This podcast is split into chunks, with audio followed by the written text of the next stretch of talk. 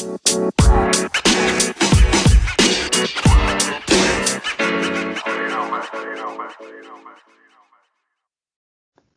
everyone. Welcome to the Dairy Sports Podcast, a very special edition of the Dairy Sports Podcast. I'm your host, Sam Daring, and this week we are going to be doing a two-part fantasy football special. Um, so tonight's episode will be advice for Dynasty League startups, and later in the week will be uh, redraft startups. So with me is a familiar face, uh, Casey Passer, my cousin, Dynasty Happy Hour writer, and with us last time from the NFL draft, and another cousin of mine in Corey Passer. Casey, Corey, how are you guys doing tonight? Doing well, Sam. Thank you. Same here, Sam. Doing well. Awesome. So let's get right into it. And I want to start off, kind of make things interesting here, is a few draft scenarios. So this is kind of potentially could be two parts. If you had the fir- the one one in your dynasty startup league, one, would you pick that? And if so, who would you pick? I I think if you have the 101 in a dynasty startup, you should definitely be shopping it immediately. Um, because chances are there's going to be a few people in your draft that are going to want that pick. Uh, people got certain guys they like to chase, and everybody likes everybody likes the glitz and glamour of having the 101, and so they'll pay up to get it. So I think shopping it in the first place is something smart to do, but um, you can't undersell it. And uh, after 2020's draft class, we saw people paying outrageous prices for 20 the one-on-one pick.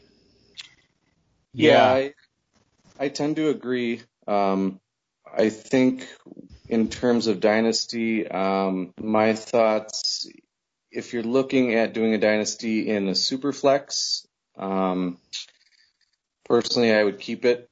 Um, probably get myself Patrick Mahomes. Um, if you're not a Mahomes truther, uh, possibly Lamar Jackson. Um, but non super flex dynasty, I, I totally agree. I'd, I'd be shopping that around. Yeah, and so if I've I've gone through scenarios like this, and personally, I don't care what league I like, what my league format is, dynasty, superflex, redraft, or keeper. I hate picking in the top three because I always just feel like I'm gonna pick players, and then all of a sudden everyone I want in the later rounds or my later picks are just going to go away very quickly. Um, so if I I would shop it, um, but if I did, if I shopped it around and nobody, none of those trade, none of the offers intrigued me, and if I had to pick, I would go Saquon Barkley. I think the ADP this year is Christian McCaffrey at one.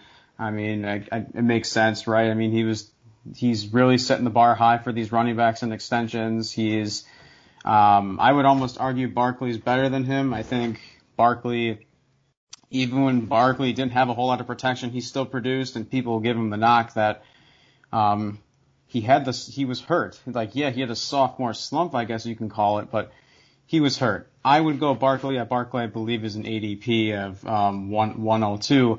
Um, and I had the second pick in my recent dynasty draft and I didn't want it right away. And I told you guys this um, month or two month or two ago when we ended up doing this draft, and I, I put it out on the market right away. And if I remember correctly, the dude offered me his 12th pick um, for this year, um, his first round next year, and uh, like a couple other picks. It was like a second, a third, and a fourth, or something like that. Uh, all for the one two, and I took it. Um, that's when I ended up with Wilson at the 112.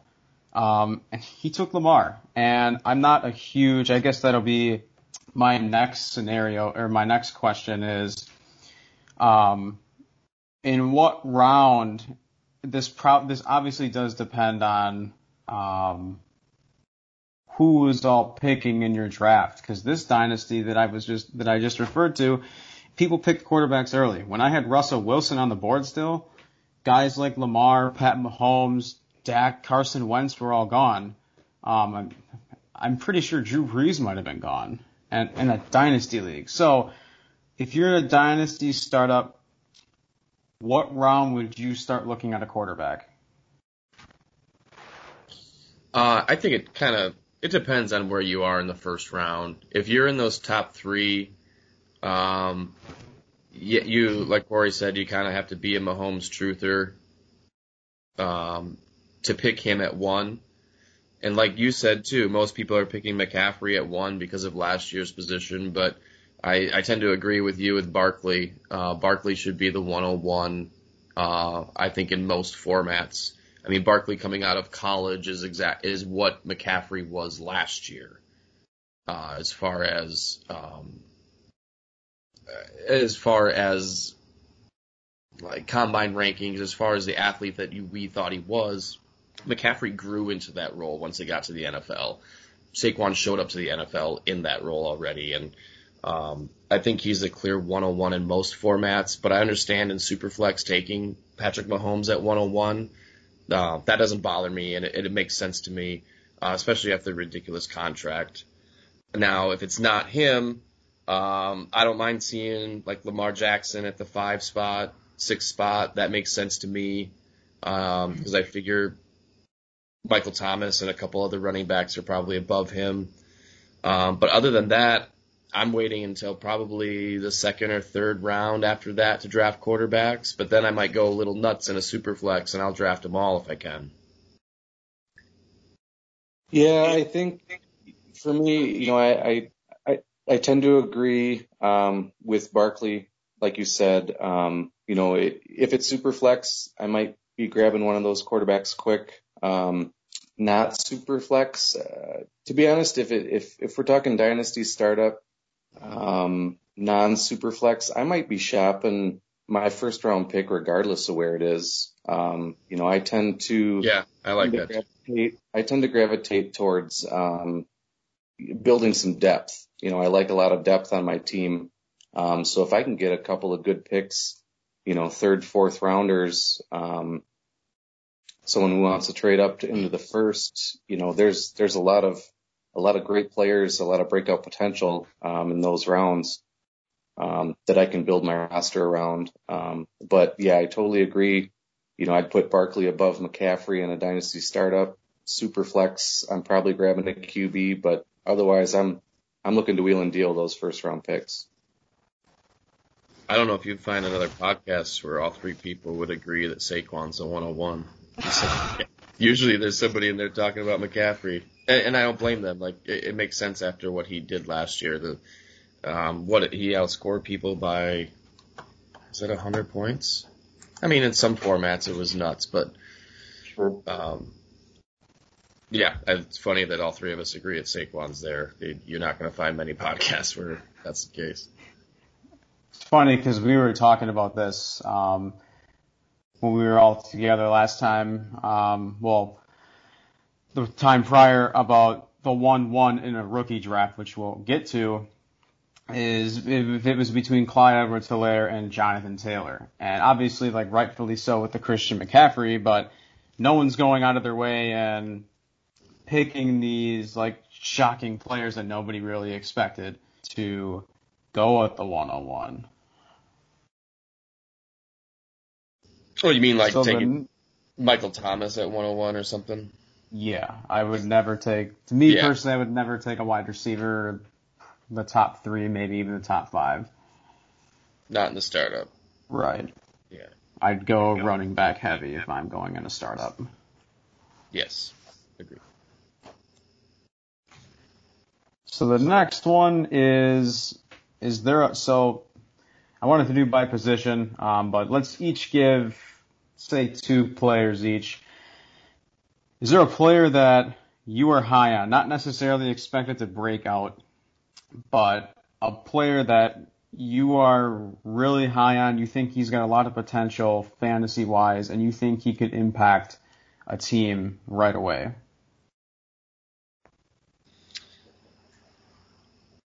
Um, not rookies, right? Somebody that's already there. Nope. Yeah, just someone yeah. that's right there. Um, well, I've been a truther of this guy for a little while. Um, and he just signed a contract. And that's Joe Mixon. I think that, uh, I think coming out, it was quiet, but he he looked very much like Adrian Peterson to me. Um, just in his body style and the way he ran the ball. But he turns out to be a much better pass catcher than Adrian Peterson too. Um, and I think that's the reason that they locked him down. And there was some early talks about uh, Leonard Fournette going there. Um, but and this is brand new. This happened right before we went on. Leonard Fournette will not be going to Cincinnati. Maybe I'll let Sam break that for you. But uh, uh, he's not going to Cincinnati, and Mixon will be there for a while now. Mixon will be shacked up with Joe Burrow for the long term in that Zac Taylor offense. I can't imagine Joe Mixon not being a top five and possibly a top three running back for the next two, three, four years. And in dynasty fantasy football, that's the kind of guy you need at up at the top. So if we're talking dynasty startups, if you're a guy that's sitting at the 105, 106, 107, I would slam it. I would slam Mixon real fast and and make sure that he's on your team because I think that I think that he's I think that he's ready to really break out. Yeah, Corey, what do you think? To, um, yeah, just agreeing with Casey there with Mixon. Um, you know, prior to the contract, I definitely had some hesitation, but but now I think he is, um, you know, he's a, he's a sure thing now. He's a sure pick. Um, it moves him, it moves him up there right into the same talks with, you know, with the Derrick Henry, maybe even more so, um, because he does pose, uh, have some pass catching ability and now being locked up, um, you know, he's, he's secure in that position for, for years to come. Um, my, my original, uh, high on person, um, again, kind of stemming off what Casey hinted at, um, has just been impacted by a, a signing tonight. So oh, I won't go gosh. with. Um, uh, I spoiled it. a running back I did. Well, I did here, have high. Just let Sam break it. Let Sam break it, and then you sure. can do it. Well, we know your guy was uh, Rojo, um, hence the yep. name of your uh, fantasy team in the Rojo experience, but brilliant. Um, unfortunately, um, that may not be the case anymore, as Leonard Fournette is now a Tampa Bay Buccaneer, one year, three and a half million dollar max value. Oh, okay, that's news to me. I didn't even see that yet. yep, I didn't see the numbers. Okay. So yeah, I might have to change that from the Rojo experience to the Rojo experiment. And, uh, we'll, But uh, so I'll, I'll pivot a little bit. Um, a guy I'm high on. I was high on last year. Um, he was a rookie last year. Um, but I'm going to go with DK Metcalf. I think uh, I think he is um, in a great position to to take that turn in his second year. Um, take the turn to be Russell Wilson's number one target. Um, he's young. He has the ability. Uh, he's going to have Russell Wilson around for you know, could be another decade. Who knows? Um, but I think he's, I think he's posed to have a long, uh, long successful career. And, uh, yeah, he's a, he's a guy I, I enjoyed, uh, watching come out of college. I enjoyed watching in the combine. Um, I certainly enjoyed picking him in the rookie draft and, uh, he's going to be on my team for quite a while too. Both great picks there. Um, I am going to go back to the running back position. Uh, it's a player that has been, his name has been kind of tossed around these past few days, and that's Alvin Kamara. And if you look at, I mean, if you're a fantasy football owner, he's probably going in a redraft, probably in the, I would even say top five. Even in a dynasty, you're even seeing him going in the top five. My very first dynasty draft, I had the second or third pick, and Kamara went number one. And if you're a dynasty owner, the way you look at a running back is the same way you look at a college um, running back um, is can they produce in both the run and the passing game? And we've seen what Alvin Kamara was capable of doing. And his name has obviously been tossed around is because he did not show up to practice for the past for a day or so because of contract um, because of contract concerns. However, this year or today, I think it came out, um, they are very close to a deal. And I mentioned before, Christian McCaffrey really set the bar high for for running backs. And Casey mentioned Joe Mixon. Joe Mixon just got paid. Yeah, it was yesterday. Um, so Kamara is arguably one of the best running backs in terms of producing in the passing game. One of the best pass catching running backs. So I think this is Kamara's time to shine. I think wherever you pick him, I would say if you've got picks like five to seven. I think so. I think it seems like his ADP is what the five or six. I would say five to seven a dynasty startup. If you want to go running back heavy, I think Alvin Kamara is the guy. Yeah, I think there was. I don't know. I don't know how that got out about contract disputes and that it might be a holdout of sorts. Whether that was his team or the Saints trying to do that, um, if it was his team, I think that that was dumb. Um, because if he wants anything close to Christian McCaffrey, he has to play the season. He has to play a whole season, and he has to he has to produce like he did just two years ago. He had injuries last year, had to miss some time. If he can put up what he did two years ago, he can go look and ask for something like Christian McCaffrey got, but he can't do it based off of last year. And so I think he has to play and I think threatening to hold out or just letting the rumors of being frustrated come out, um, I think that hurts him um, if he holds out or misses more time even.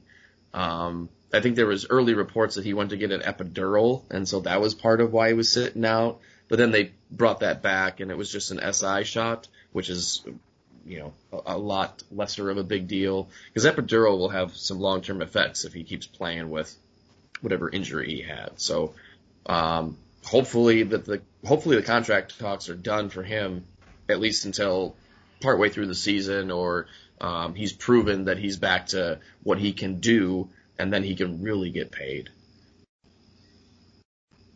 Yeah, I had, I had heard the the epidural thing too. Um, last I had seen was that it sounds like they are, you know, coming together and are, are pretty close. He was back on the practice field today, and yeah, uh, you know, I, I think I think I don't think it's crazy to uh, believe he'll get something, you know, between, you know, a, a Joe Mixon um, CMC contract, you know, between that maybe that 12, 14 million range. But sure, um, I'd be, I guess to me, I'd be surprised if he doesn't have a contract before before week one. Um, but you know, who knows? Stranger things have happened, and and uh, um, I, I I'm a little less concerned drafting him than I was with Mixon. Um, honestly, now that Mixon has that that guarantee, um, you know, I'd I'd be hard pressed to to make my pick between those two if those are the options if I'm on the clock. Yeah, this running back free agency class uh, next season is crazy. I mean, obviously you can take Derrick Henry and Joe Mixon off the list, and there's quite a few guys. And we were talking. There's one player that I think could potentially hurt because of the guy that's behind him, and that's Nick Chubb. I think Nick Chubb is going to hold out, um, but for the team that he's on with Kareem Hunt, and we've seen we we've seen what Kareem Hunt is capable of. I think Nick Chubb could potentially get hurt by that, depending on how Kareem Hunt performs splitting carries with Nick Chubb. Just as a as a uh, production, his numbers won't look as great aspect with Hunt there sharing time. Yeah, and I think Chubb will obviously be I would say a 60 or 40, 70, 30% of carries. Chubb will obviously be that workhorse guy. But we saw what, not just in Kansas City, we saw what Kareem Hunt was able to do when Chubb went down. Um, but, yeah. So let's go around the horn one more time with another player um, that you're very high on. Um, I'll start up again, and I'm going to go to the wide receivers. I wanted to pick Davante Adams, but I wanted to make it a little bit more interesting. Um, so I'm going to go with Cooper Kupp. And Cooper Kupp had a breakout year with Jared Goff as his quarterback. He had over 1,100 yards and um, averaged just over 12 yards, of, uh, 12 yards of reception. He had 10 touchdowns. And I expect nothing more than um, even more production than what he had last year. And my sleeper pick um, is going to be on the same team as him. Um, we will get to that in just a bit here, but my pick is Cooper Kupp. Gotcha. Um, I always I always liked Cooper Kupp, um, and it was it was fun to get him when no one kind of knew about him, but now everyone knows about him, and it's you don't get him at a value as much anymore, and so um, that's still that's still a fun one for me too. So I like that one. Um, but my kind of sleeper guy, and he might not be much of a sleeper anymore, but he's not because of his injury last year, he's not talked about in a way that I think that maybe he should be, and that's Preston Williams. Um, Preston Williams was an undrafted free agent coming out of Colorado State that went that signed with Miami, and I'm not sure when he took over a starting job, but he walked in like he had it right away. Um, this guy was able to produce pretty much right away as soon as he got onto the field. And there's there's something about his ability to high point a ball, even though he doesn't have a great um, uh, vertical leap. Uh, there's something to his ability to be able to turn and find balls that's just pretty crazy. Um, he ended with 428 yards receiving last year on just 60 receptions in the Miami offense. But the first four weeks of the season, he was out producing DeVante Parker, and DeVante Parker's real breakout didn't come until Preston Williams went down. So I think that there's still people that are sleeping on him. Um, as far as his ADP, like in a in a dynasty startup, I mean, he's going to be quite a bit lower than Cooper Kupp, I think. Um, he's going to be. Oh, let me find him. I just had him. I have a 95. So this is a wide receiver that you can get down in the 12th round, uh, 10th to 12th round, and he's probably going to start for you. He's not going to fill a flex position. You're going to have him as your number two wide receiver in most of your leagues.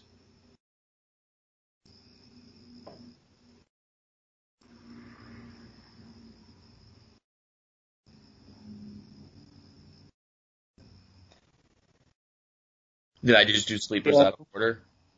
No, you're good. I was. Okay. No, you're good. Um, you, uh, Corey, who's your pick? Um, are we are we doing a, a second round of uh, guys we're high on now? Yep. Okay. Yeah. Um, I went out of order. I think kind of the first time I picked a receiver while you guys picked a running back, but that's because no, that's no, it doesn't matter. It's whatever you want. For no, we're not going order. Nope. We're not ruining that pick for me. So um, I'll pick I'll pick a running back anyway um, for this one. Um, and it's someone who I think has been compared to Kamara. Um, he's taken a little hit recently because of the the drafting of AJ Dillon, but um, my guy is uh, Aaron Jones. I think he has um, every bit of the the skill and the talent uh, to to be that that Kamara role in the offense. I think we certainly saw that last year. Um, obviously, um, you know, there's arguments for the for the touchdown regression, um, but you know, regardless of his size, he's a red zone monster. So it's not going to take long. You know, if AJ Dillon isn't doing it in the red zone, they're going to go straight back to Aaron Jones. He's going to get those those valuable targets in the red zone again. Um, but you know, I, I think I'm, I'm hoping that the the floor for him is is you know maybe we see the the Kamara Ingram the Kamara uh, Murray split between Jones and and AJ Dillon. Uh, I think that's maybe what Green Bay is hoping for as well. Uh, I know Matt LaFleur likes the likes the big backs. He likes AJ Dillon, uh, so I don't don't doubt that he won't get used. Um, but in terms of fantasy, I, I, you know, I get that he takes a hit because you're bringing in another guy into that running back room. But for me, uh, the the hit comes uh, more towards uh, Williams, Jamaal Williams, than it does Aaron Jones. Are you? Because lots of people are talking about his touchdown regression just because it was uh, outrageous last year and, and pretty pretty crazy. Are you not worried about that at all, or no, are you just expecting some of that in what's going to come? Sure, and I don't think that it's you know it's. I think the regression is going to be there. Um, I don't think many people think he's going to repeat the number of touchdowns. Um, but like I said, if if AJ Dillon struggles at the beginning um, or struggles a few times in the red zone, I think they go right back to Aaron Jones in the red zone, um, which would would would would be where his touchdowns get vultured most yeah. likely. Um, so certainly there's going to be regression. What he did is is pretty tough to duplicate, um, especially when you bring in a, a, a bruising back. But you know, even even if he loses six, eight, nine, ten touchdowns on the season, I mean, this guy is still a, you know, a top, top seven, eight running back in the league. Yeah, I think those are fair points. And there's two things. Um, one, I mean, if I'm a dynasty owner, yeah, I definitely do think we will see some touchdown regression, especially for the fact that we drafted AJ Dillon. We don't even know how much of an impact, how big of a, a, a, role we will see AJ Dillon in right away. But if I'm a dynasty owner, I don't necessarily think that's something you should be concerned about in terms of Aaron Jones. And my second point is Aaron Jones, prime example, led the league in touchdowns. Davante Adams went off, broke out. Those are two prime examples out of uh, several NFL players that the third year kind of seems to be the charm of the years that players really feel confident with the team they're on, the play scheme, and they really pop off. And look, look at Davante Adams, and and we all, I all, we all remember watching the draft. You all remember my reaction of when the Packers picked Jordan Love, and when the, they had four years left of Aaron Rodgers, and now it's just getting to the point where people are just excessive about it and saying, "Oh, we've seen like what we've seen from him in training camp, he's very raw. And when Davante Adams got drafted, people were not very high on him. And like look at look at Allen Lazard. Allen Lazard went undrafted from Iowa State, and he was a guy pulling up the practice squad, a guy that Rodgers can make good. Jordy Nelson was terrible. Jordy Nelson used to run out of bounds every time he'd catch a football. I mean, Davante Adams is just a prime example of receivers that Aaron Rodgers can make good. I would even say Allen Lazard over that because I'm Allen Lazard. I think is going to be a very, very good, potentially wide receiver two option for any dynasty owner. So the next one is, I guess, player you're not sold on. So player that you th- that played very well fantasy wise and you think will have some sort of, of a regressing year, whether it be the situation they're in or you just think their breakout season will be tough for them to counter?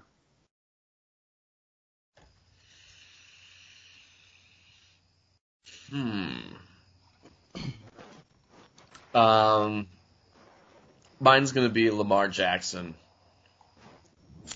Um, and that may seem a little easy or obvious, but um, it's kind of the same situation as Christian McCaffrey. Um, when you put up numbers like that, fantasy wise, um, it's just insanely hard to duplicate that. Uh, I know Patrick Mahomes had an injury and so missed time, and that had a lot to do with it as well. But he had some regression after his MVP season. Um, I think we can expect some of that from Lamar Jackson. I think we can expect some of that too, just because of game ske- uh, game scheme and a little bit of his learning curve. He's probably going to be asked to throw the ball a little bit more and not run it as much. So fantasy wise, we're going to see fantasy points diminish a little bit. And you know, I don't know if it would be, I don't know if it's enough to drop him out of the top two or three spot as a quarterback, but if those uh, if those hangups in a passing game actually show up, um, if defenses do figure him out in the way that defenses typically do after the second, third year of seeing these quarterbacks, you know, um, you're going to see guys like Russell Wilson slip back in front of him. Kyler Murray slip back in front of him because Kyler Murray is a much better passer right now than Lamar Jackson has ever been. Um, so Lamar Jackson would be my guy that would drop, or that we could see regression for. So mine's going to be an interesting pick here, and Corey talked about this, and I remember we all kind of, he was kind of making hot takes.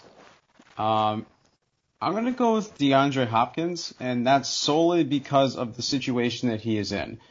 Sure. You look at him in Houston, he was the only target. He put up numbers with Brandon Weeden throwing him the ball.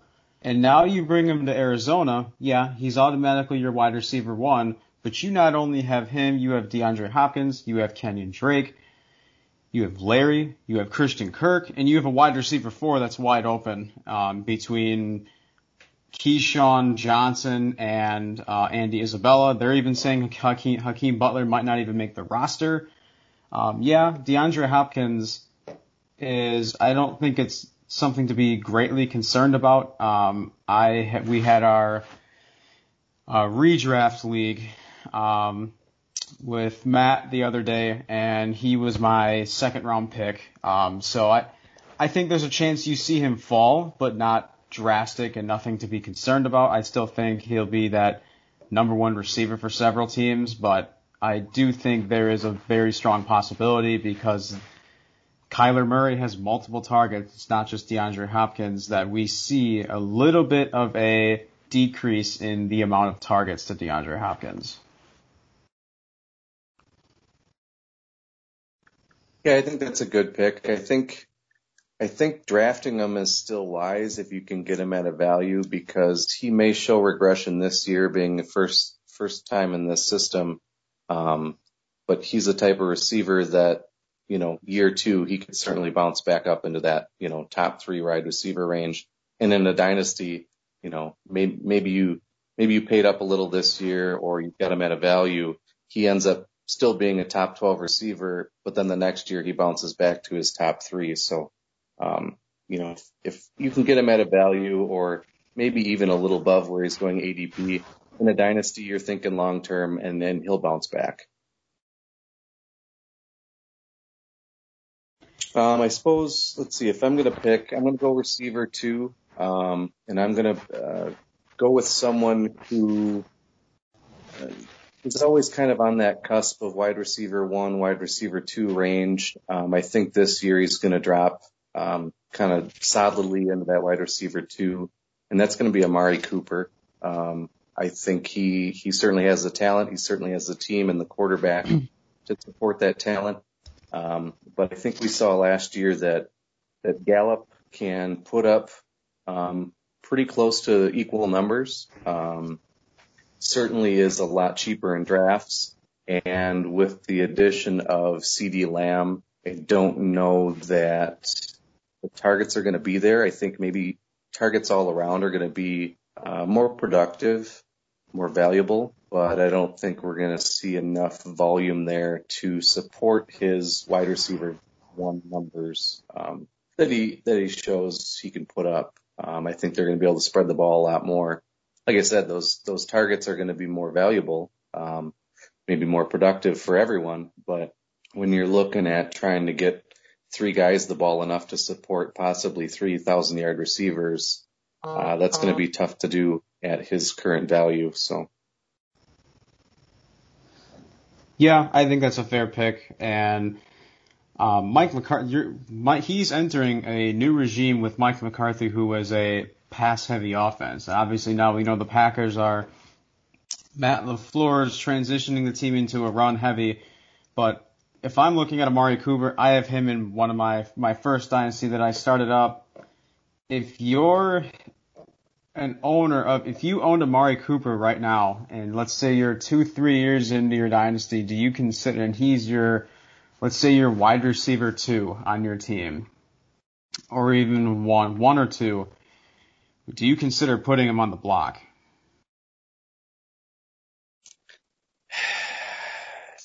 I, normally I would say yes. Um, it, and I, th- I think he's a solid wide receiver too. And I think that's, I think that's where his numbers are going to be. And I think that he can consistently sustain that. Um, you know, with the addition of CeeDee Lamb, you know, to me that bumped him down a little bit, but he also just got paid. They're going to keep him there, uh, for years to come. Mike McCarthy comes in. So I think he's still going to be very fantasy relevant.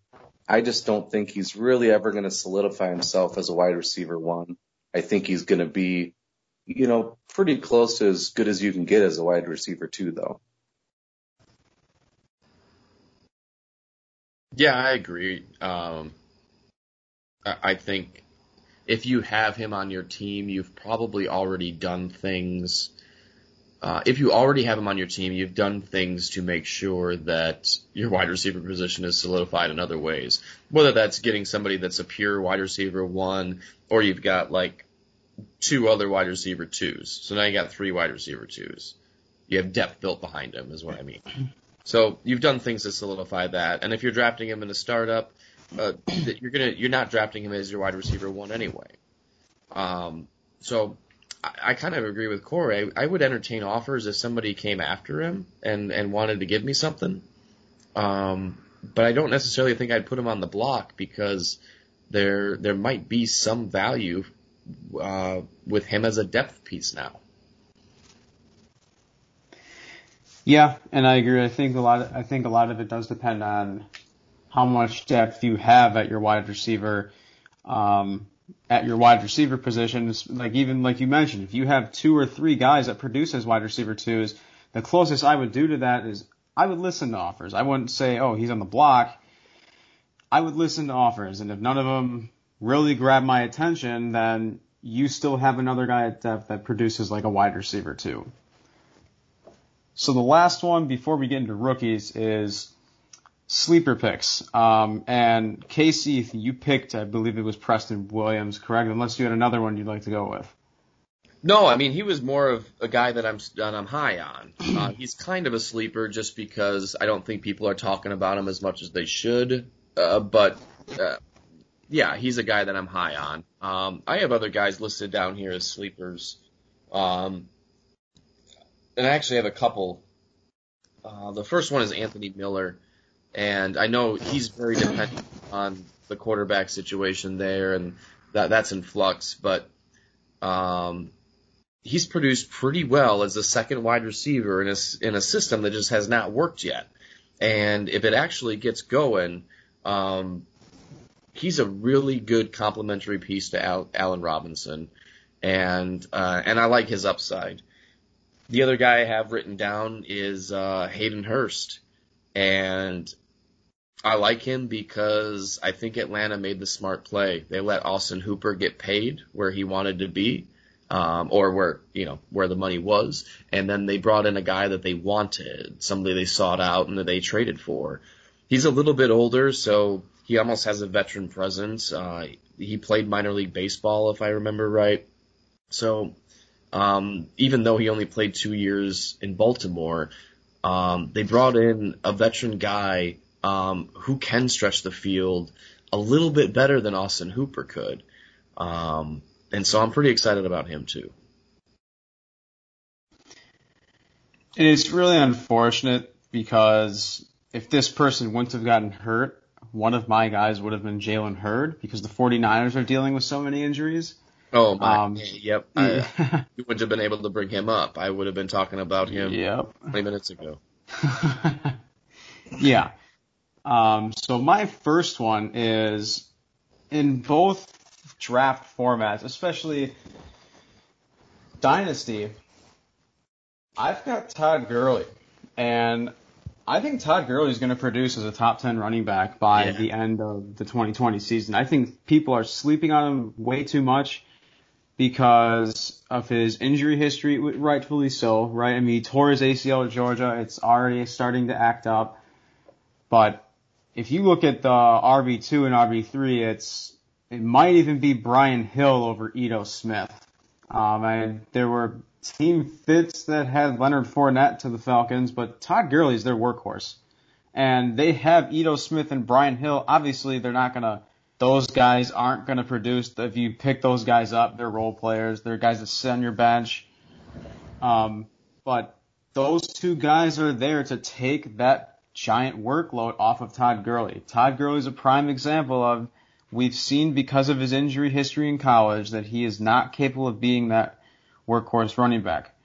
And Brian Hill, Ito Smith are there to take a little bit of that workload off. But I think by the end of this season, I would say if you want to do a startup league and draft Todd Gurley, if I had to guess where he'd get picked, I would probably say somewhere in the late third, maybe early fourth round, because I think he's gonna fall. I think people are gonna, I think people are going to be sleeping on him. Uh, my next pick, I know Casey, you're gonna really like this one, and I think he's going to see increased targets. We were talking, I talked to the, we were talking about the Dolphins on my live stream yesterday.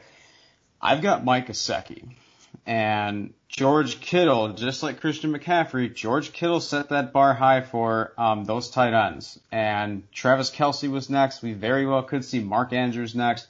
Look for Mike Gesicki to be on that list. If you have a tight, especially if you have a tight end premium, Mike Gesicki is could be your tight end one or potentially your tight end two guy. And Albert Wilson opted out. Jakeem Jakeem Grant has yet to live up to his extension. you mentioned Preston Williams, DeVante Parker put up those numbers. I was going to mention this before. Is DeVante Parker put up those very very impressive numbers is because a lot of the weapons around him were hurt. And I'm not saying DeVante Parker's a bust, but I see him. I I think Last he's year maybe was a, a fifth wide year breakout. So Right. he was he was on last year was a fifth year breakout, so he was on the verge of being a bust. And then Right. you're right, like it took injuries, Preston Williams and other people not being able to get on the field, and then his breakout came. So there is there is still question marks out there. Right. And because of because of Jakeem Grant opting out, because of uh, or Jakeem Grant yet to live up to his extension, because Albert Wilson opted out, I think we see increased tar- targets to Mike Gesicki. I've got Mike Gesicki as my second sleeper pick. That's pretty fun. I think that Mike Gesicki, like, if you're doing a dynasty startup, you're going to get him in the se- as your second tight end. You're probably drafting somebody else ahead of him, um, just because. Well, maybe not necessarily so, but if you're in a tight end premium, you're going to put an emphasis on that position. So you're probably going to draft somebody very early on. Um, if you go on and get um, I don't know, Hunter Henry or even Zach Ertz. You get them early enough. Um, people are going to fade the tight ends after that, and you're going to get a shot at getting another guy. Um, and Gesicki would be an awesome second tight end for a tight end premium league. Well, I'll use my first pick and, and piggytail or uh, piggyback kind of off of what you guys said. Um, and I'll choose a my first one. I'll choose a tight end, and uh, that's going to be Jonnu Smith. Um, you know, everyone kind of knows his name. They know he's going to be the guy there um, at that position in Tennessee. Uh, but he's still going. You know, he's still going down there um, double digit tight ends in drafts. So you know, he could certainly become a value. He's a guy that you can get, you know, with your with your last pick, or like Casey said, he could be the second tight end you pick um, in the draft. Um, you go ahead and grab grab someone early. Um, most likely he'll be sitting there later on. You can grab him as a stash, but um, he's the guy who somewhat broke out uh, last year. Had some great games. Um, showed his skill set. He was sitting behind Delanie Walker for quite a while, but he was finally able to show what he's got going on. Um, with the emergence of AJ Brown, um, we've seen that Corey Davis, um, kind of like DeVante Parker, is is teetering on that that bust label. Um, Johnny Smith, I mean, he's got the size and the speed to be an outside receiver. You throw him in a tight end, and you know we've seen what he can do. He's got he's got crazy speed for his size. Um, they put him in the backfield. He gets touches out of the backfield. Uh, he's versatile. He's fast. He can catch the ball. So he's a sleeper for me. Um, and I would choose my second one. I'm going to go with someone who everyone knows his name. I don't know that he ever gets enough credit. Uh, he does have an injury risk, but when he's on the field, he shows out, and that's Brandin Cooks. Um, he gets bounced around from team to team, but it seems like wherever he goes, he's a thousand yard receiver. Um, now he's on a team where a lot of targets were vacated. DeAndre Hopkins is gone. Uh, the the receivers with him are also injury prone. Uh, Will Fuller, I would be surprised if he's on the field for 10 weeks this year. Um, and frankly, even though he hasn't been on the Texans, I see him emerging as their wide receiver one uh, over Will Fuller. So he's going to be my second sleeper pick. That's a really sneaky pick. I, I I think that's a very I like that pick a lot. And what people if you if you look at his performance this past few years, he's he's recorded over thousand yard, thousand plus yard yard seasons five of his seven years in the NFL. And you're right. And Will um, Fuller is. Go ahead. And that's on four different teams, right? Yep. Yes. You've been on four different teams. Well, this is four. This is four. Yeah. So Saints, Patriots, and Rams. Yeah.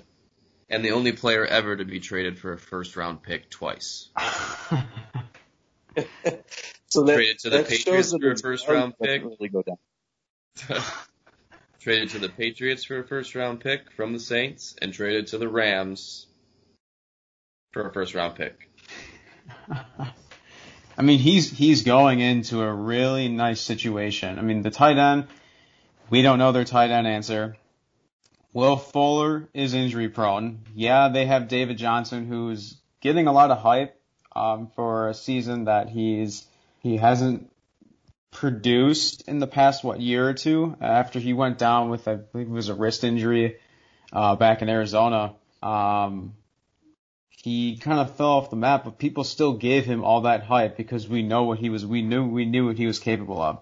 I really like your Jonnu Smith pick. Um, Delanie Walker, I think, was a great player for him to learn off of. I think that's a lot of veteran leadership right there. And if we, if if the Packers would have gotten rid of Marcedes Lewis, Delanie Walker would have been a really, really fun guy, a really perfect fit for the Packers. I mean, he played with, he played under Matt LaFleur's scheme. I know we were, I think the, um, Patriots were looking at Delanie Walker, but Jonnu Smith, he's not only going to get more targets, but Corey Davis, like you said, it's he was in the same draft class as what Mike Williams, um, I believe it was John Ross as well, and John Ross might even be John Ross goes off for what two or three games. So I, I, Jonnu Smith, I like that a lot, and especially in a tight end premium. If you're looking to, and Casey mentioned earlier with Mike Gesicki pick, you're probably going to look to build like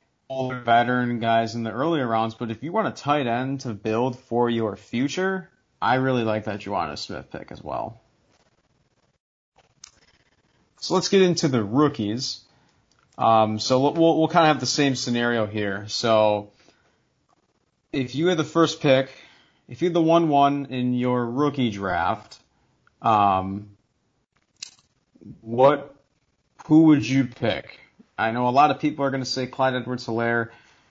I almost, part of me kind of wants to say Jonathan Taylor because I think he's going into a great situation. Yeah, we know Damien Williams opted out, and Damien Williams, like Raheem Mostert, is a perfect example. A guy that went later rounds to undrafted.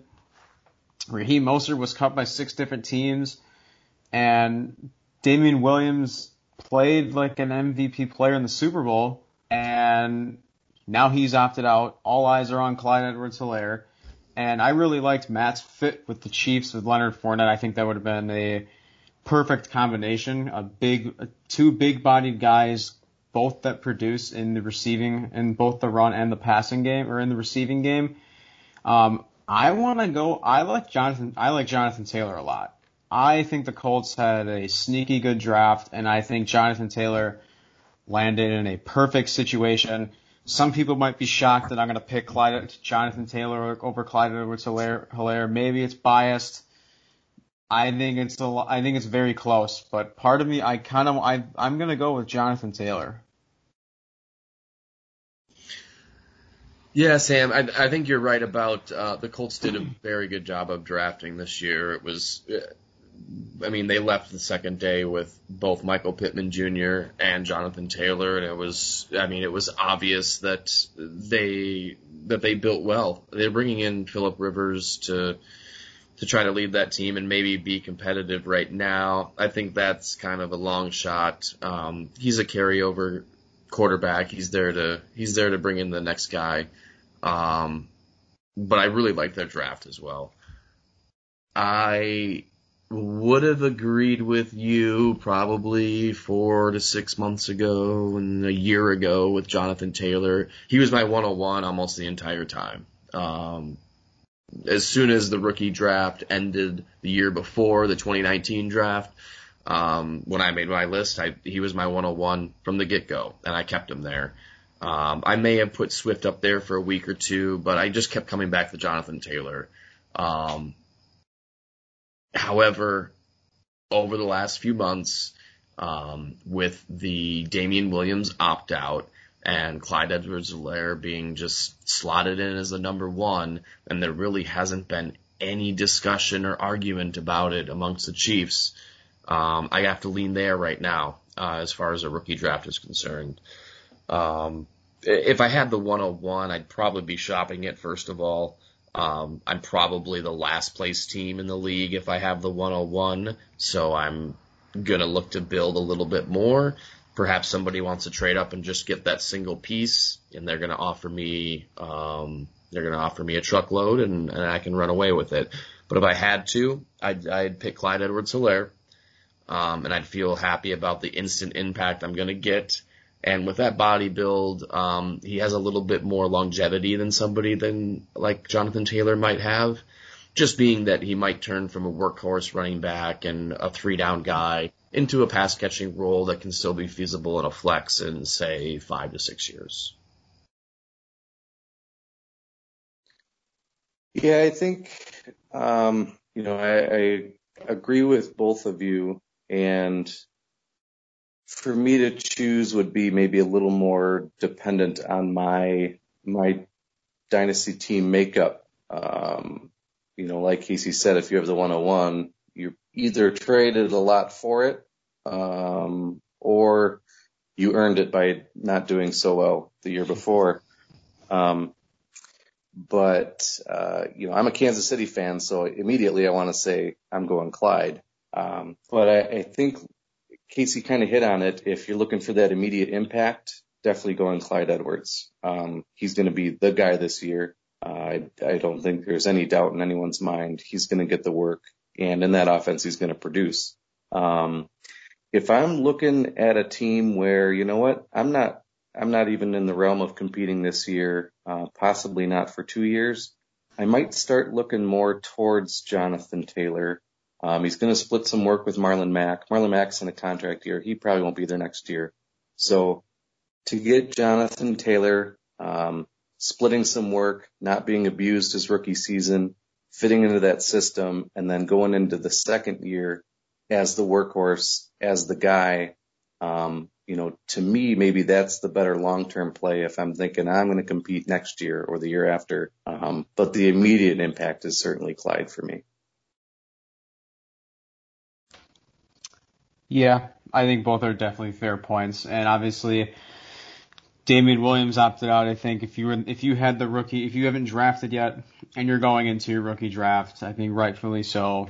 You got if you want if you want to be someone, it really depends how you want to look at your team. If you, like Casey said, if you want if you want to build your team to win now, then yeah, I think Clyde Edwards-Helaire is fair. But if you want to build right away and just start building for the future, and want to be just build consistency throughout the for, throughout your first couple of years in your dynasty, then I think Jonathan Taylor is a safer route. Obviously, we've seen him.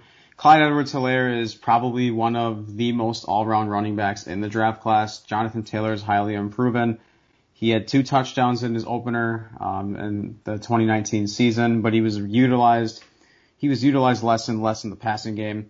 Um, but we we know he's capable of doing it. He's just highly unproven of it. Um, but yeah, both are very solid points. Um, the next one is certain rookie you are high on. Uh, Corey, we'll start with you. Is there a rookie in this 2020 draft that you are high on, no matter what position it is?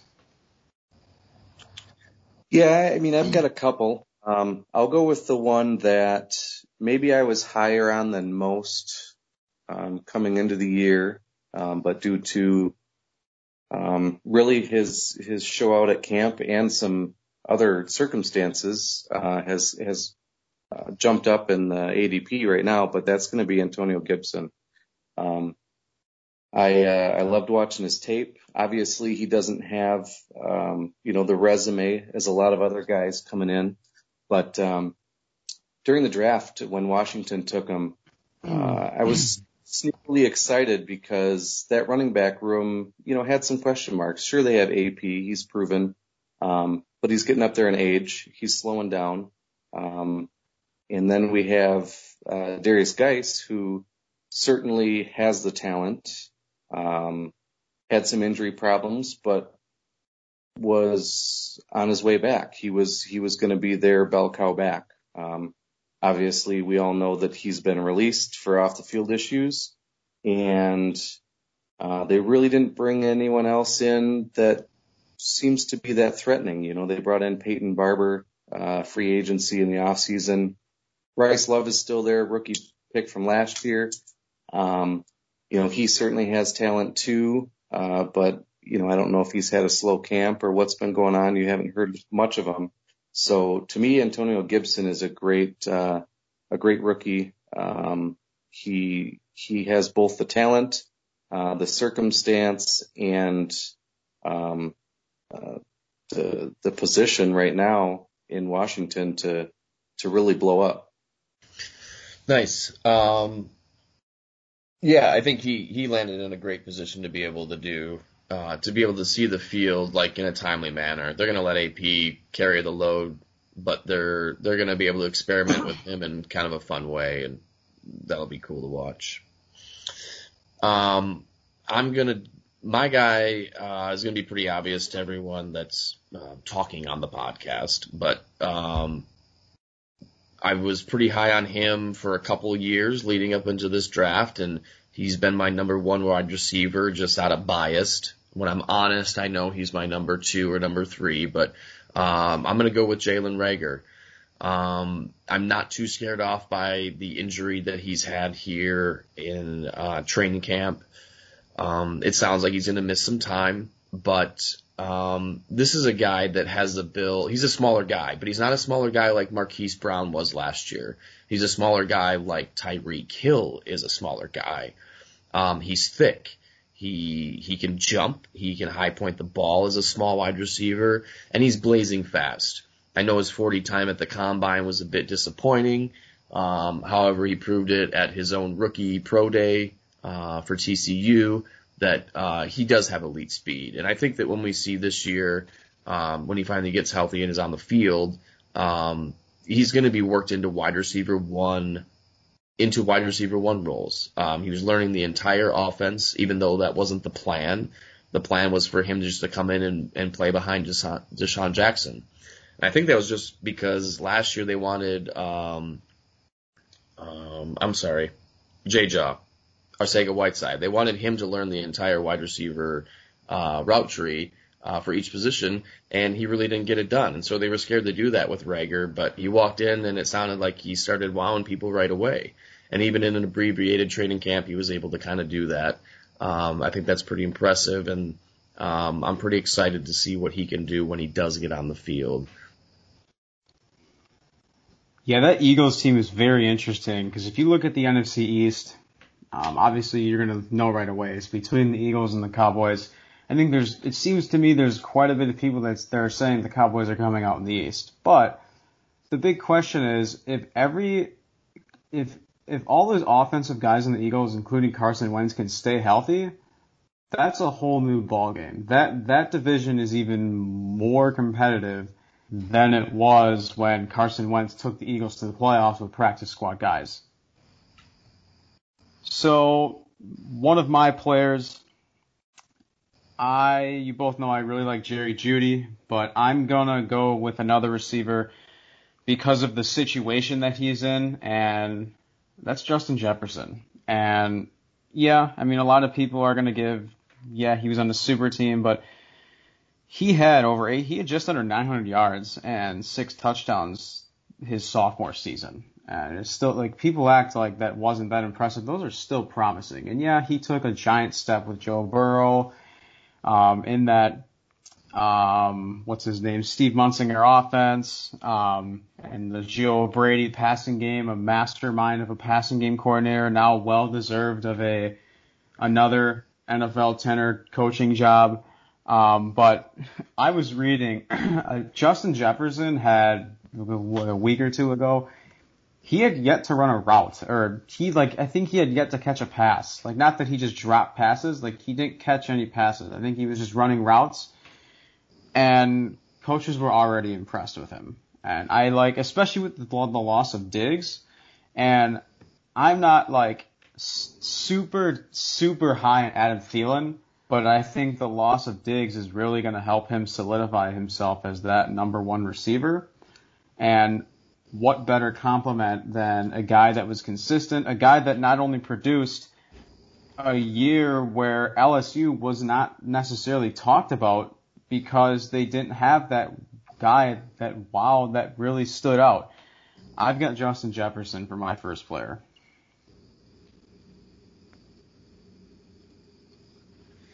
I think that he he steps into a role immediately because uh, because Stefon Diggs is gone. Yeah. Um, I, I think I'm not as high on Adam Thielen as you know some some truthers can be, but I think Adam Thielen, uh, in a sense, could hold him off as a wide receiver one because Thielen is a deep threat. Um, as much as a, you know, as much of an underneath guy as he is, where it would allow Jefferson to work underneath and really learn route trees um, um, within that offense that they need. Um, so I like him there too. I'm not as high as some are, um, and it might take a year or two. But with Kirk Cousins there, with Adam Thielen on the other side, I think Justin Jefferson is a future wide receiver one. Well, I'm going to speak then my second guy um, to another future wide receiver one. Um, he's in a more crowded uh, receiving corps than Jeff, Justin Jefferson is now, but I think he has the talent and there is some question marks here. Uh, it's going to be Pittsburgh and that's Chase Claypool. Um, again, I think he, he, he certainly has the talent. He has the size. He has the speed. Um, you know, he, he can run routes with the best of them. Um, the, the receivers there, it's a little more crowded. You know, you have James Washington who seems to every year be on the verge of a breakout, but we never end up seeing the real breakout. Um, Diontae Johnson had somewhat of a breakout last year. Um, all this coming off the, the heels of a, a Juju bust season after his breakout. Um, so I think, you know, Claypool can certainly come in and um, I don't think it's crazy to believe that he can end up being a wide receiver three in his first year. Um, whether that's, you know, bumping James Washington out of there or, um, you know, if, if Diontae Johnson's, uh, breakout was, was not real. Um, it sounds like he's catching on in the offense very quickly. Uh, sounds like he's developed a great rapport with, uh, Big Ben. Um, so I think as long as, you know, as long as he continues to do what he does, um, you know, maybe maybe some uh, some love from Big Ben will help. Um, you know, their their tight end corps is maybe so-so iffy. Um, so he could end up being, you know, the one of the bigger guys on the field. Um, and I think I think there's going to be plenty of targets to go around. Pittsburgh likes to run the ball, but with Big Ben back, I think we're going to see uh, more of a passing game than we did last year.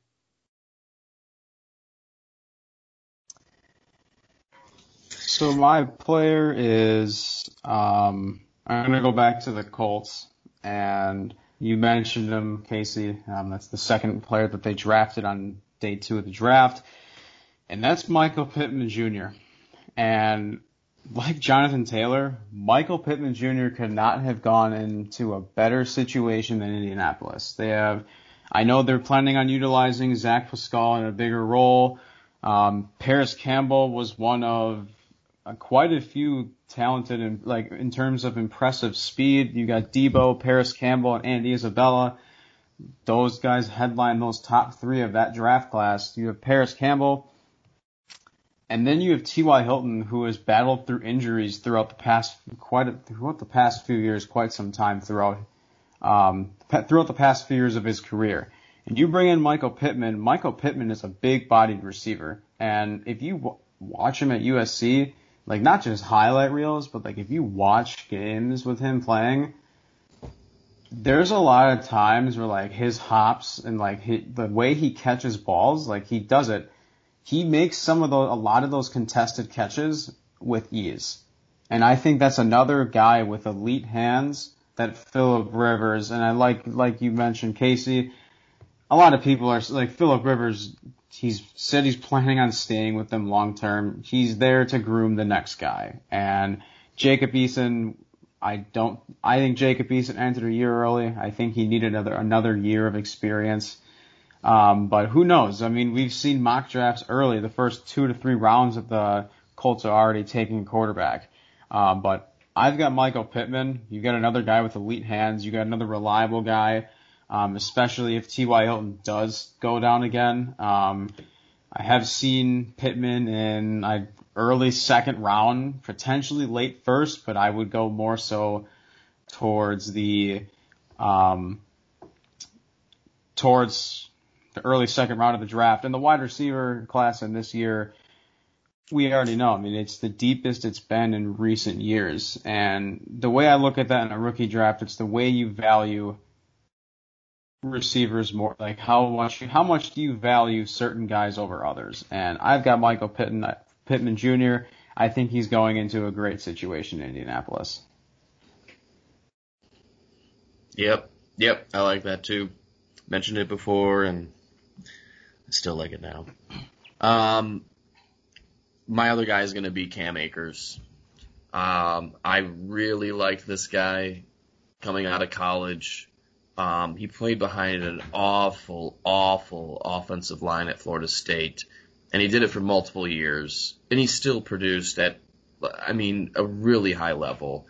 Um, the guy played quarterback in high school, um, so we know that he's we know that he's an intelligent guy, an intelligent football guy in the aspect that he understands the game and he understands where people are supposed to be on the field.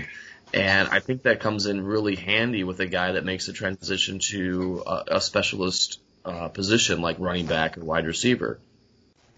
Um, landing in Los Angeles right after Todd Gurley leaves was just about perfect. Um, I know that Malcolm Brown is there, and I know that they drafted Darrell Henderson the year before. But they would not have drafted Cam Akers if they were really, really confident in Darrell Henderson. We saw really small flashes of Darrell Henderson last year, um, but I don't think it was what we wanted, and it wasn't what LA wanted. Um, they went and got Cam Akers, and really, I think the only guy he has to beat out is Malcolm Brown.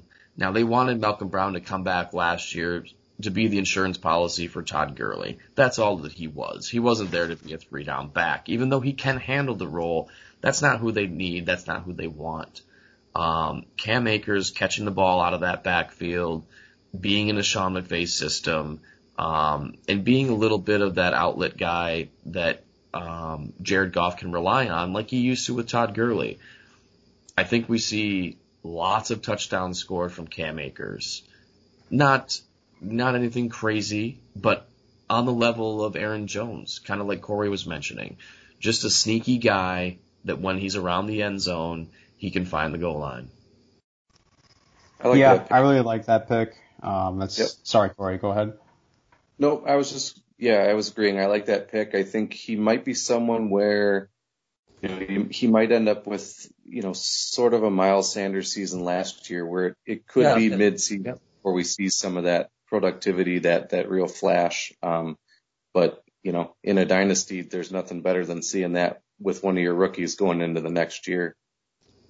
Yeah, and if you already have a competitive team, a guy like that really gaining steam and figuring it out in the second half of the season, those are those are kind of what league winners are made out of. Miles Sanders and Josh Jacobs won a lot of people leagues last year because they had them as rookies behind people, behind other um, starters that whether it was injury related or just adding to your starting lineup, you could put these rookies in and you know being able to play being able to play um, Miles Sanders over James White in a flex position won you a championship last year. Yeah, I really like that pick, and I totally agree with the fit there. Cam Akers was one of those guys that I wouldn't say in depth, but I kind of followed more so than others, and it kind of seems like you did too, um, with the fact that he played quarterback in high school in his recruiting process. And I said it like what maybe halfway through this the 2019 season or towards the end that Cam Akers is going to soar up the boards, and he definitely did. And you said the guy, only guy he's probably going to beat out is Malcolm Brown. He's going in there with not a whole lot of competition, and I definitely agree with, and Corey or both of you said it, was you might not see that, those flashes right away. I mean, he's not that, if you look at him, he's, he's got all the tangibles to be an RB1 for the, for the Rams future backfield, and I know it depends how you're used in your offense, but like look at like one minor tweak is he's got it's another big bodied running back that has all the potential in the world to be that guy that that blocking running back on like that the teams feel confident in putting on putting him, him in on those third down runs. And I don't necessarily think he's got a whole lot of competition, but I think Cam Akers is another great pick. Before we move on, I'm just going to jump in quick. Um, I'm going to mention one more name. I'm not going to expound on it, but anyone who hasn't drafted yet better snag this guy because he's going to shoot up, and that's Bryan Edwards. Yeah, I have him written down too uh, as my uh, as a sleeper, but I don't even think he's much of a sleeper anymore. Tyrell yeah. Williams just went down, right? yeah. Yeah he he might be their wide receiver one now. Yeah, and we've heard no. I mean, obviously we're all shocked that um, the Raiders got took Henry Ruggs as the Henry Ruggs was the first receiver off the board. But that's a total Mike Mayock pick. And look at Damon Arnette. They released Prince Amukamara. Damon Arnette might have that starting job locked in. And we're already seeing Henry Ruggs, I'm not, I haven't paid like in-depth attention to the Raiders, but early on, Henry Ruggs wasn't the, I don't remember who was covering him, but he was already dropping passes. And in terms of, you know, route running and skill and talent, obviously, like, yeah, he's speed, and everyone was watching him and trying to beat John Ross's record. Jerry Jeudy's the best route runner I've ever seen in years, in recent years. And I think I think Casey and I had this debate, which was Jerry Jeudy or Ja'Marr Chase. I think it's definitely close. I want to go. I'm going to go with Jerry Jeudy, and I think the big knock that people give on Jeudy is that he wasn't their number one guy, or he he he had more targets around him. He had Ruggs, he had Najee Harris, he had Jaylen Waddle, he had DeVonta Smith. Where if you go to LSU and you got Ja'Marr Chase, he only had Clyde Edwards-Helaire, Terrace Marshall, and a blocking tight end in Thad Moss and Stephen Sullivan that wasn't really a wowing guy. And back to the and Justin Jefferson. Yep, Justin Jefferson, yeah. And back to Bryan Edwards. Bryan Edwards might produce right away. And one name that I should have mentioned in the sleeper startup was Hunter Renfrow. And that's another guy who not only has impressive speed, but he has that year under his belt, and Mike Mayock loves those Clemson guys, not just defense. Like he he loves he loves those Clemson products and what Dabo what Dabo Swinney can produce down there. And I think we could potentially I think Hunter Renfrow might be their wide receiver one, and Bryan Edwards has a lot of potential to be their wide receiver too. You, you might be right. I, I think I think uh, production wise, you're probably right. Right. I just mean as far as system, he's definitely going to be playing on the outside. Um, Renfrow can move in and out. Um, and I think it's I think it's hilarious that you bring up Prince Akamara because uh, there's a video of Hunter Renfrow burning him in camp. Um, not burning him down the field, I should say, um, but he he does a comeback route on him, and Prince leaves the screen. Like he goes off the video, and Hunter comes back and catches this ball. And then the very, I think it was later that day or the very next day, we heard of Prince getting cut, and it was just, it was pretty funny. So would you guys agree then, after this discussion, that is Derek Carr a sleeper quarterback pick? Yeah. Yes. Yeah. He's he's got yeah. Be. Yeah. And I think people write that off because of the signing of Mariota, and obviously not people. A lot of people, including myself, didn't expect that. And we don't know what that situation is. And Mike Mayock, or not Mayock, Jon Gruden is testing that out. I mean, he's you have a you have two completely different skill set quarterbacks, and I'm not saying I have a lot of faith in Derek Carr, but I have enough faith where he can lead that offense to win them games. And it's not just Josh Jacobs on that offense and Darren Waller. Yeah. Yeah, they might they might not be a hugely fantasy relevant team. Um, but it wouldn't surprise me at all if they finish number two right behind Kansas City in their division. They could easily outperform Denver and and the LA Chargers. Yeah, I think people are really. I mean, the Broncos had a nice draft. Yeah, they're building all. They're putting all these guys around Drew Lock, which is smart. You not only have Courtland Sutton and Noah Fant, you bring in another big, big body tight end, Albert O. Um, you draft KJ Hamler and Jerry Jeudy, and it's smart. But you look at their defense, and their defense still needs work. Derek Wolfe is one of their bigger losses. Um, on their defensive side of the ball, Von Miller has we've we've heard of trade we've we've heard trade talks of him for the past like even last season. Yeah. Um, so I I fully agree. I mean, I went into last season even thinking the Raiders were already going to be a sleeper team, not a playoff team, but a team that was going to be an like gonna uh, going to upset teams throughout the course of this season. Yeah, yeah, for sure. So let's do sleeper picks next. Um, I'm excited for this one, but I'll let you go. I'll, I'll let Casey go first. I have the first sleeper. Yeah. All right. Well, maybe I can snipe one of you here. I'm going with a guy that I think could win a backfield that has four, three other running backs in it already. He's the fourth guy. And this is DeeJay Dallas in Seattle. Um, Rashad Penny does not look like he's back, and I think there's rumors that he's not going to be back this year, um, or at least not be relevant in the backfield this year. Chris Carson has to stay healthy, which has been an issue. Um, and Chris Car- Chris Carson uh, drafted it in what the sixth or seventh round. I mean, one of the greater success stories as far as running backs in the NFL, because that doesn't happen too often. Uh, but DeeJay Dallas was drafted in the fourth round, if I remember right, and he's already he's already got the eyes of Pete Carroll, um, Russell Wilson as well. They say he's the um, he's winning the rookie awards there in camp already for um, um, the best performing, and the, this is a guy coming out of college that was rated as one of the best. I think he was him and Cam Akers were the two best pass blocking running backs that were coming out.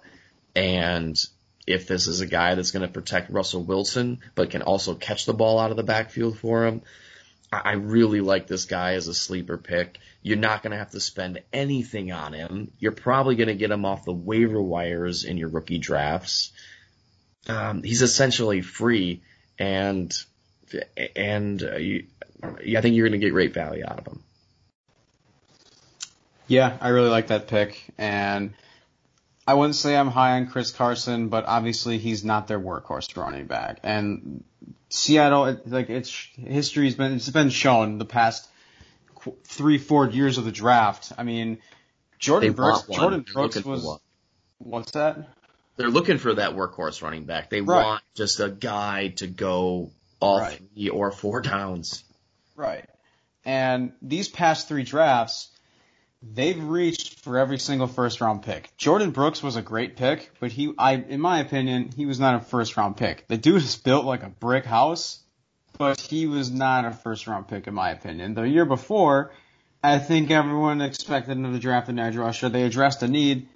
LJ Collier was not first round draft pick. I think he was barely seen as first round talent. And then the year prior was Probably the bigger shock out of the other two was Rashad Penny. And Rashad Penny's a guy that we've seen sparks for a few games of the season. And like you mentioned, like they, they're already starting to lose that faith even when he is healthy. So they, they're looking for that workhorse. Chris Carson's not their guy.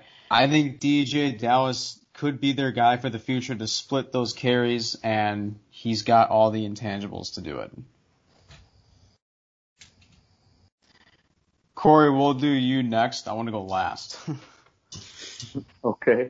Um, so sleeper rookie. Um, I think I'm gonna have to go with uh, Van Jefferson. Um, I think he's, you know, he he maybe didn't go to the ideal spot, but you've got some targets vacated there. Um, Cooks is gone. Um, You've still got Robert Woods, Cooper Kupp. Um, Robert Woods, while I, I still think he's someone who's also undervalued, um, he's someone that I can see slowly getting phased out. Um, Cooper Kupp is their is their dynamic receiver. Um, Robert Woods is their safety net. I think Van Jefferson, from a pure talent standpoint, can outperform Robert Woods. Um, now, if if they're not using two tight end sets, all three of them should be on the field. Um, but as we saw late last year, they used a lot of two tight end sets. Um, Everett, Higbee were both on the field. Ultimately, that ended up hurting Cooper Kupp. Um, but I think Kupp will always be relevant to them. Um, they'll always have a plan for Cooper Kupp. Um, so I see, you know, like I said, with, um, you know, some of the other guys, especially with rookies, he might not be someone you see on the field much at the beginning of the season. Um, he may get worked in slowly, but my thoughts is he could become a pretty valuable asset towards the end of this season and moving forward on that team. Um, and so far in camp, you know, what, what camp they have had, he's got nothing but rave reviews. So. Yeah, he he was second best route runner coming out of college. I think second only to Jerry Jeudy. Um, his dad is a former pro wide receiver and a NFL wide receiver coach. Um, the guy looks like a pro right away. I like that pick. Yeah, that honestly that was going to be my second pick. Um, but I like that a lot. And yeah, he was an unbelievable route runner. He was there's a reason why he was rated the second best route runner, and he has all the potential and the talent in the world to be their guy. Uh, potentially long term, I know they Robert Woods was extended recently the past year or two ago, so now he he'll be up um, in 2022. Um, so they do have three more seasons out of him. But Van Jefferson, I think, will be in there, will be a weapon for Goff long term. And not the biggest fan of Goff, but if you uh, watch training camp at all, watch the Rams, Sean McVay seems to be very, very high on Jared Goff. So my sleeper pick, um, I wrote an article, and you could potentially get this guy off waivers. Um, if you're lucky, I think he'll go in the later the last round or two. Um, and that's in the Arizona Cardinals backfield, and that's Eno Benjamin. Um, we have, I know Kenyon Drake there's there's uncertainty in that backfield in terms of their future. I know they already see they they see Chase Edmonds as their RB one, and I know Kenyon Drake wasn't worried about um, signing the extension. We know what he's capable of, and we know the shelf life of running backs. But that's another guy for them to pay. When Kyler Murray is up, he's going to get his well deserved contract. DeAndre Hopkins is going to have to get paid. Patrick Peterson's been rumored to get traded for the past few years, and he keeps turning down those rumors. Kenyon Drake is another guy that the Cardinals are going to have to pay, and are they willing to take that risk to pay him? I really, really like Eno Benjamin. He's not going to have the speed that's going to wow you. Um, he ran he ran over a four five. I believe it was four five seven at the combine. Um, he he's elusive. He's shifty. He's very shifty. He's not. I wouldn't call him a tough to catch running back, um, but he's a running back that does produce in both the run and the passing game. And the Cardinals fell in love with that right away with David Johnson. And if you're looking for a running back to build long term, especially if you want to go running back heavy, I think Eno Benjamin is a very smart pick. I'm not as high in him as uh, some other people are, so I'll I'll be interested to see where he shakes out at.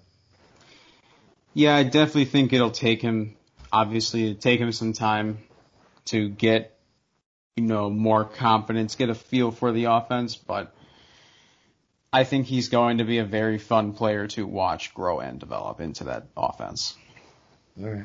He's he's coming into a a decent spot, really. Like you said, you know, Drake could certainly be gone next year, whether Arizona refuses to give him a contract or another team comes in and offers him one he can't refuse. Um, you know, there's, it's not a super crowded, super talented backfield. So, you know, he shows out, he could certainly carve out a role, uh, you know, quickly. Right. We were disagreeing and, too much. I had to disagree with you a little bit. What was that? I said we were agreeing too much, so I just had to disagree a little. yeah, I mean Kenyon Drake's gonna have, they're gonna have to pay Kenyon Drake. DeAndre Hopkins even said he already said he already told the Cardinals he's and the fans that he's not holding out. Um, but yeah, I mean I fully agree. The, their their running back room in Arizona right now, yeah, we know it's a given, but for their future, it's not only it's not very deep but also it's wide open and it's very questionable. The question, the Kenyon Drake is the biggest question of their offense of the guys that they're going to resign because they brought in. You don't trade for the best receiver in the NFL to not give him an extension. Agreed. So, yep. So that will wrap things up. Um, Corey, Casey, do you guys have anything else to add? Uh, we can, we're not going to talk a little bit about Fournette. Just a little bit. Biggest yeah, winners. Who are your biggest winners with Fournette going to Tampa Bay? Who's the biggest winner? Tom Brady. Yeah. Okay. Yeah, I like Tom Brady. Um, I think the fact that he only got he got a one year three and a half mil, and I'm kind of surprised he cleared waivers and nobody claimed him off waivers. Me too. Yeah. Um, but I love the fit, and I that obviously before we went on there, I was a bit surprised because um, earlier as training when training camp first started, um, Bruce Arians seemed to have all the faith in the world in Rojo, and they don't have a whole lot of depth. Um, I think LeSean McCoy is fighting for a spot on the roster. He didn't even play in the Super Bowl with the Chiefs. I think regardless of whether they would have signed Fournette or not, um, I think because you have Ke'Shawn Vaughn, you have Rojo, you have Dare, um, who's been in that offense for quite a few years now. I think LeSean McCoy still would have been very in a very tough spot to make the roster. Okay, so you think Tom Brady is the biggest winner as well? I think Tom Brady wins, and I think Leonard Fournette wins as well. But I think Tom Brady's the biggest winner because he now you now have. If I'm a Buccaneers fan, I feel a lot more confident in my run in my backfield. Sure sure, sure. Yeah, it definitely gives them uh, great depth. You know, great options, regardless of yeah. you know if if one doesn't show out. You know, Rojo misses that misses that block again. You definitely have a better piece to to put in than than what you had before. Um, you know, certainly all in all, it's an upgrade from Peyton Barber. Um, and I, I mean, really, the true winner in his eyes is probably Doug Marrone. Fair enough. Fair enough. Uh, well, yeah, you beat my winners then. I think with Doug Marrone. I think I think the biggest winners are James White, Damien Harris, and Adrian. Peterson. Not that they're gonna go you like win you leagues, but they're gonna be fa- fantasy relevant this year. Uh, Fournette did not come into one of those spots and blow them up. So you know, those guys are still going to be in the backfield. Damien Harris is getting lots of, you know, lots yep. of good hype out of camp, which is really encouraging because he didn't touch the field at all last year. Um, but even with Damien Harris, James White is still going to catch balls out of the backfield. If they don't have a three down back in New England, James White will catch balls out of the backfield. So I think their value kind of holds, and um, that makes them big winners in this case. Um, and kind of the same for AP. There was some small rumors that Fournette could have ended up there. I don't think that would have been the best fit and wouldn't have been great for their team. I um, agree with that. Yeah. Yeah. Yeah. I don't think that would have been great. But the fact that he didn't, um, it means that AP is definitely going to get a workload. They're going to work in Antonio Gibson um, with some creative and fun plays, and they might even try out Bryce Love to see if he can be a third down or be a be a three down guy um, play him out on the third down roles because his Stanford tape is crazy to watch. But I think AP is a big winner too. Yeah, I, I really like where Ke'Shawn Vaughn sits too. Um, I know he was on the COVID list uh, earlier in the off season, shortly after he got drafted, actually about a month after. Um, but I really like where he sits after this trade or after this signing um, because they seem to like him a lot. And with now with the signing of LeSean McCoy and Leonard Fournette, it seems to me they don't want to rush him into that immediate impact. And I know Corey's high on him. and I like where Ke'Shawn Vaughn sits. I think LeSean McCoy is going to have a tough time making the roster. I think I think he might even be their surprise, quote unquote, surprise cut, if you want to say it's a surprise cut. Sure. Um, Damien Harris, and he Damien Harris wasn't really your highlight reel. He didn't really pop out at you in college. He screamed consistency, and he made he screamed consistency was good enough to win you football games. And I hope they trade. I hope they trade Damien Harris. And Damien Harris' ADP seems to be a guy that you can get a guy that you're getting in the later rounds. Yeah, I I think at this point you're more than likely getting him off the waiver wire. Um, and in a dynasty startup, um, in a dynasty startup, you're probably spending a very very late pick. You're right. Um, otherwise, you're getting him off the waiver wire somewhere. Um, but uh, well, where would you see him traded to? I've seen the Vikings fit um, because I know that Ameer Abdullah, Ameer Abdullah might even get cut. Um, this, yeah. I know Dalvin Cook's not holding out, but outside of Dalvin Cook and Alexander Mattison, they don't have a whole lot. And that running back room is not deep. I know I I was watching a video. It was a guy interviewing a doctor, um, and he asked if Dalvin Cook was injury prone, and he said no because one big injury does not mean you're injury prone. Um, but they drafted Alexander Mattison with because he had somewhat similar skill sets to Dalvin Cook. And I like I like Damien Harris a lot. I think I think the I think the Vikings fit would be a very intriguing one for him. I like the idea of a trade that involves Damien Harris and Le'Veon Bell. Yeah. Uh, that that doesn't happen in the NFL too much, but if those two were able to swap teams somehow, um, I think it'd be great for both franchises. But now we're we're far away from Leonard Fournette talk. My apologies. no, you're fine. It's been a pleasure having you both on. Uh, you guys are always welcome. Uh, I love talking fantasy football, any sports with you guys. Um, you guys got anything else to add? No, just thanks for the invite, Sam anytime you're doing a fantasy football or dynasty fantasy football podcast, uh, please keep extending the invites. Yep, agreed. Yep, will do. I really appreciate it. Um, if you want to give us a follow on our all of our platforms, Dairy Sports, give Casey a follow. Uh, Casey, what's your Twitter handle? Uh, at KCSP on Twitter. Most formats, that's what I'm in. At KCSP on Twitter. Uh, check him out on Dynasty Happy Hour. We shared him a few months ago. Wrote a great article on Quintez Cephus before the draft. Uh, Corey, what is your Twitter handle? Well, I, I don't do social media, but uh, you can find me on this podcast in the future. Absolutely.